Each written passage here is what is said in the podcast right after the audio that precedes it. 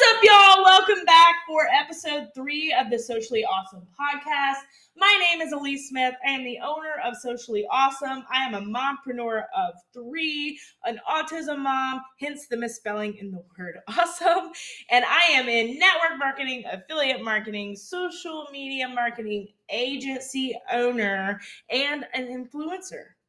And I'm tired thinking of all of that, but I promise you I will have some really cool intro music. I know y'all probably do not care. However, I feel like I have to introduce myself every time because I've yet to make an intro. But in perfect action, I'm getting my content out there. I want to hurry up and get this to you so you're ready for my workshop. So let's go ahead and talk about that, right? If you didn't hear episode one and two, I highly recommend you go back and listen to them. This is a progressive month. So, September, we're talking about all things branding kit. You need to have a brand kit for your business regardless if you are a franchise, a solopreneur, a brick and mortar business, you need a style guide, a brand kit, some rules around your content. Okay. Episode one, we talked about the psychology of colors. Episode two, we talked about typography. Today, we're talking all things logo variations. But if you don't know, I'm hosting a Build a Brand workshop on September 22nd from 6 to 8 p.m. Central Standard Time If you can't make it live, don't worry. It will be recorded and emailed to you. So if you're in a different country or you're not available during that time, don't fret. You can still get in. I'll put the registration link in the show notes, but I'll tell you right now that you need to have a brand kit ready. That is not your your 1-hour master class that you signed up for free and then watched and binged and took notes and then didn't implement anything. No ma'am. This is a 2-hour get your laptop out get in your Canva. We're working together. You and I, and anyone else that registers, we are going to be building things in there like intro, outro videos for YouTube and StreamYard. We're going to be building stories that are animated that stop the swipe. We're going to be building reels inside Canva for those days you just can't show your face. We all have those days, and that's just how it happens. So make sure you listen to episode one, episode two, you get registered in the show notes. And look, if you're sitting there and you're like, well, I've been meaning to get a brand kit, I don't know where to start, I don't know how to do it, I don't have time to do it. All those things I can relate to, but I do brand kits for a living. So if you need a brand kit, you don't want to do it yourself, you don't know where to start, get with me inside my private community. I'll also link in the show notes below. It's called Socially Ausome Entrepreneurs. You can see some examples of some brand kits that I have created for other solopreneurs recently and they are phenomenal, if I must say so myself. So don't come to the workshop without your brand kit because you're going to struggle. The whole point is to take your brand kit and turn it into content. All right. So don't wait. Now, uh, today we're going to talk about logo variations and why that's important. So I will give you a really good oxymoron right now before we even get started.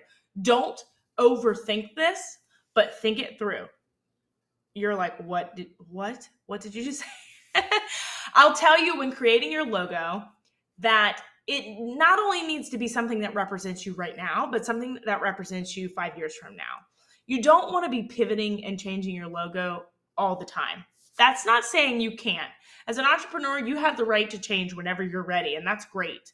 But you don't want to build something that becomes recognizable and then you change it, and then you change it, and then you change it. We all know we hate when Walmart rearranges the aisles, right? Okay your customers will be the same way. So think about what you're gonna what you where you're going in five years and what you're gonna want in five years okay? So consider that when making your logo variations. Now another thing if you don't have a brand name for instance my brand name is socially ausome. If you don't have a brand name you can use your name. That's great.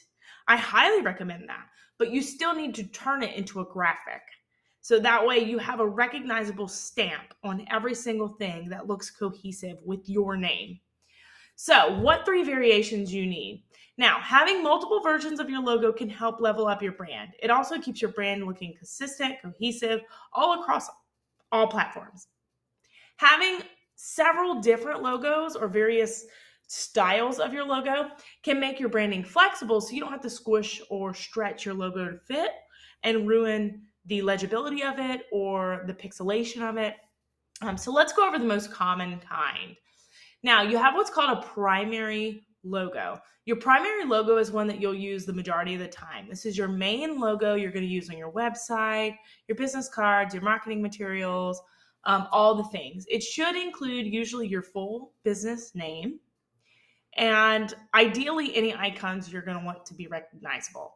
So, what I mean by that is, let's say my, we'll use mine for example. I don't want to call any big name brands out, but for me, my primary logo is the S, the A with the crown, and then socially ausome under it on one line. Okay. That can get kind of long for certain content that I might only have a small space. So my secondary logo, your secondary logo is usually your primary logo rearranged in a different orientation. So your primary logo might be horizontal. Well, then you can stack it as a vertical version for your secondary logo. So for my secondary logo, you've got the S, the A with the crown. That's my that's my you know recognizable symbol and then socially and then right under that awesome so it condenses it into a more vertical version that will fit in certain spaces so I don't have to stretch it and ruin my logo to fit in certain places. Some places you might use your secondary logo would be like your social media, um, some of your print materials. It could be used different areas, but know that you should have a couple variations. The third variation is a submark. And like I said, all of this is Googleable, Google, Googleable. Uh, and then you can see in some of the brand kits I've created inside my socially ausome entrepreneurs community, you can see the different submarks and things I've created for people. But a submark is a simplified version of your logo that might include your business name, or it could just be the initials from your primary logo. Um, I usually like to create a couple different submarks for people. So they have different options, they have different colors. Depending on what background they're using, they have the proper submark to go on it. Um, these submarks are perfect for like your social media profile images, your website email or footer, Pinterest blog graphics, things like that. I use my submark. My submark personally is the S, the A with the crown. And when I said in the beginning, think it through, but don't overthink it. So here I'll give you an example of how I came up with mine. The S, the A with the crown, my my socially ausome image is socially ausome SA, but it's also my initials backwards I wanted that in the event I do brand my name on anything eventually.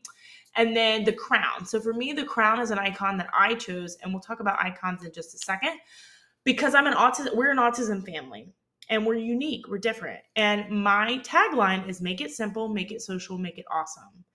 And I use that to tell people, look, you're awesome the way you are. Don't overthink trying to be someone you're not. Make it simple be social, build relationships, and make it awesome. And wear the crown that you were given.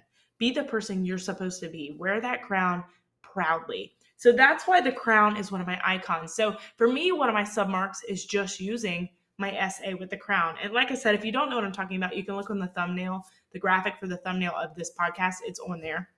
It's also on pretty much everything I do. Um, and then brand elements and icons. So this is a bonus for you, brand elements and icons. So an icon for me would be that crown. Um, if your primary logo, logo includes an icon, it's useful to pull it out and make it a brand element of its own. So, for instance, my business coach, the Gold Digger Girl, has a little flame. And that's because it ties into everything. So, part of her tagline is to ignite the fire part of her her one of her coaching programs is called ignited life. Ignite flame fire. You get it? So she uses the flame on so many pieces of her content and it's recognizable at this point. For me the crown is becoming my icon. So i'll give you an example of a place you can use an icon. Um, i can use it on like my story graphics my instagram posts. It's a subtle way of branding that without having my whole logo take up a big space I also might use it in some of my documents.